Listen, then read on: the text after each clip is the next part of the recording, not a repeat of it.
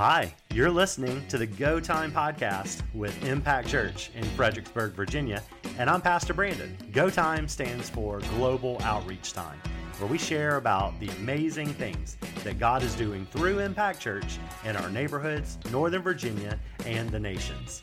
To get involved or find out more information, check out our website at impactfxbg.church. Thanks for listening.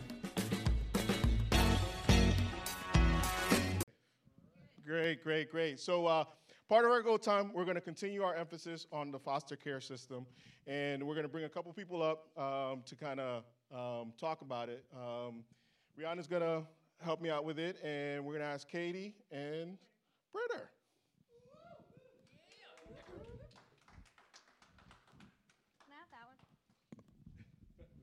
Thanks for being flexible. I needed water. All of a sudden, I couldn't breathe, and so Franklin had to like step in. So I appreciate you, Franklin. You're great. Um, hi, I'm Rihanna.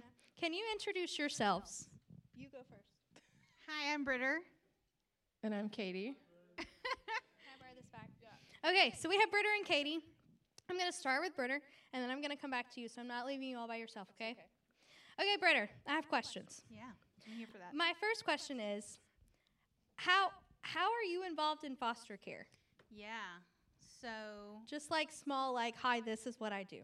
yeah. So right now, uh, Wes and I are foster parents. Uh, we actually have two foster kiddos in our home right now. Um, we actually started that process. Can I say that now? yeah, that you can. You can. question? It was a different Okay. question, but you can keep Uh, going.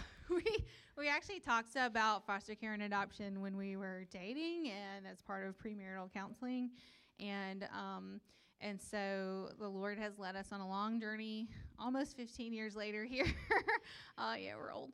Um, but uh, but yeah, now we are foster parents. We have two kiddos, and um, yeah, that's where we are right now. Okay, so how did you? How do you become a foster parent? Did you just say, "Hey, I want to be a foster parent," and that was it? no. um, becoming a foster parent takes training, and there are classes, and um, very informative. Um, you have to go through a lot of trauma informed care um, courses that are online, and then some in person, um, with a support group and network of other people that are going through the same process with you. Um, and so it takes a lot of hours and time. And then there are some home studies that are involved. They come and visit your home and check to make sure all the things are safe. Everybody has a bed to sleep in, um, all of those things. And so it's definitely a process uh, that takes a lot of prayer and a lot of courage and a lot of support. It takes a village. So we thank all of you uh, for walking alongside us in that. Um, but yeah. Awesome, awesome. So you decided 15 years ago, "Hi, this might be a thing," and then you followed what the Lord said, and you did all of the really hard things, because it's not just a "Hi, I want to be a foster parent" kind of thing. It took about how long for you to be certified? Yeah, it probably foster took parent? us um, six to eight months um, to actually be certified. Um, and I'll tell you, like this, uh, this journey as far as foster care has been a prayer in our hearts for a long time, and um, the Lord has just kind of led us uh, along a different road. You know, we have two kids of our own, and um, struggled after, you know, struggled with uh, having more kids, and always wanted a bigger family, but wanted to love kids in a beautiful way with the Father's love. And so um, God led us for a while. He just asked us to remain steadfast, you know, just wait. Um, that's not my favorite place to be um, in a waiting phase. Anybody relate to that? Okay. Um, remain steadfast and wait. And, um, and then finally, the Lord was like, it's time. You know, as we prayed and as we sought the Lord together, He was like, it's time. It's time for you to pursue this. Um, as we planted here in uh, Virginia, God led us here to help plant impact, but also to help love the kids in this area. And so um, it's been a beautiful journey that God has led us on and continues to. Thank you, thank you, Britta. Can I have your mic? Thank you.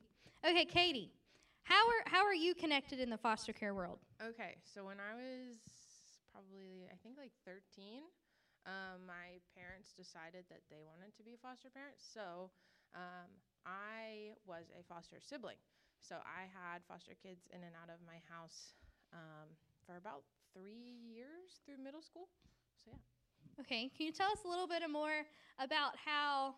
So, as a foster sibling, you're not really like one of those people that people talk about, right? No. It's always like foster kids and foster parents. So you have the very unique blessing question mark Yeah. of being a foster sibling. So, how can we pray for those kiddos that are foster siblings? Okay, I wrote this down because I won't remember it all. So let me pull it up. Okay, so um, it's it, first of all, it's really hard.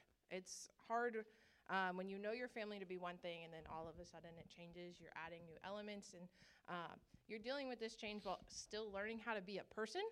Um, and your home is supposed to be somewhere safe to figure that out, and you're adding people into your home that don't know the rules, they don't know how the system operates.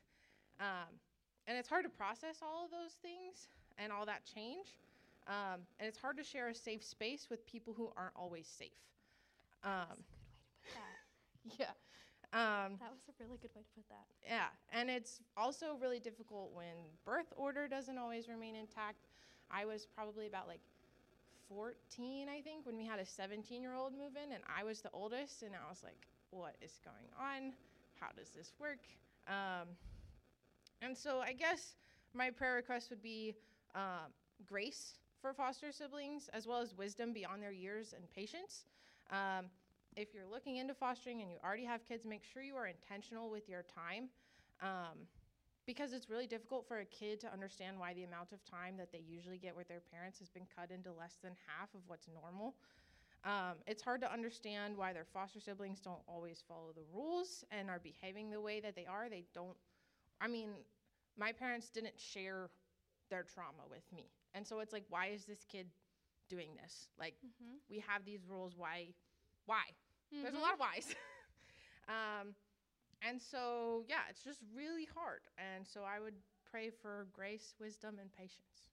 Grace, wisdom, and patience. Okie doke. Can I do that for you guys right now for both foster parents and foster kiddos and foster siblings? Okay. Will you guys pray with me? Hey, God, we thank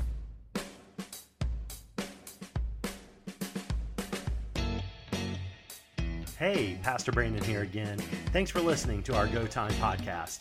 Here's what I want to invite you to do connect with us on Facebook, Instagram, or YouTube at Impact FXBG or our website, impactfxbg.church.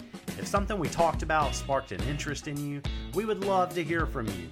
You can email hello at impactfxbg.church. Until next time, let's keep living the dream.